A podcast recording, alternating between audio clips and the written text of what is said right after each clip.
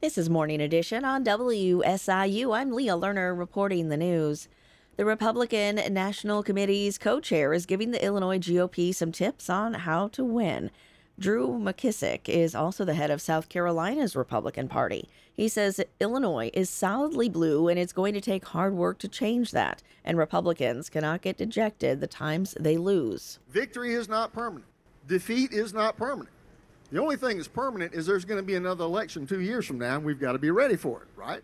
You do that, he says, by forming a central message that resonates with people and avoiding smaller, potentially divisive issues. Then you take that message to voters through local grassroots efforts that hopefully donors will help maintain. With school coming back into session, there are some helpful tips to make sure your children have a balanced lunch. Being hungry has an enormous impact on a student's ability to learn, so you want to make sure your child has enough to eat during the day. A pediatric dietitian with the University of Illinois College of Medicine encourages families to look at the menus sent out by schools and decide if what's offered is something their child will eat or not.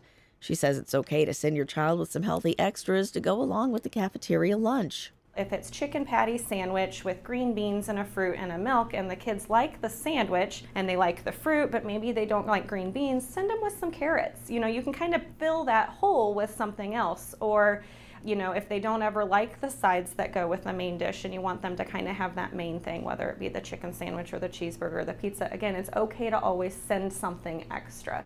Miller says another key to making sure your child eats healthy is to make sure adults are setting a good example.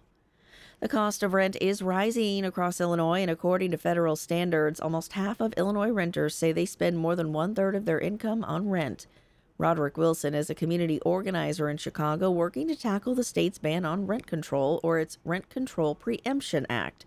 He told WBEZ's Reset Illinois residents are leaving the state to find more affordable housing. How can we really keep people in Illinois? How can we stabilize communities if people have to constantly keep moving because they can't afford the rent?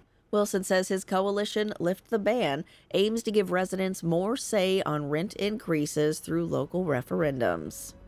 This is Morning Edition on WSIU.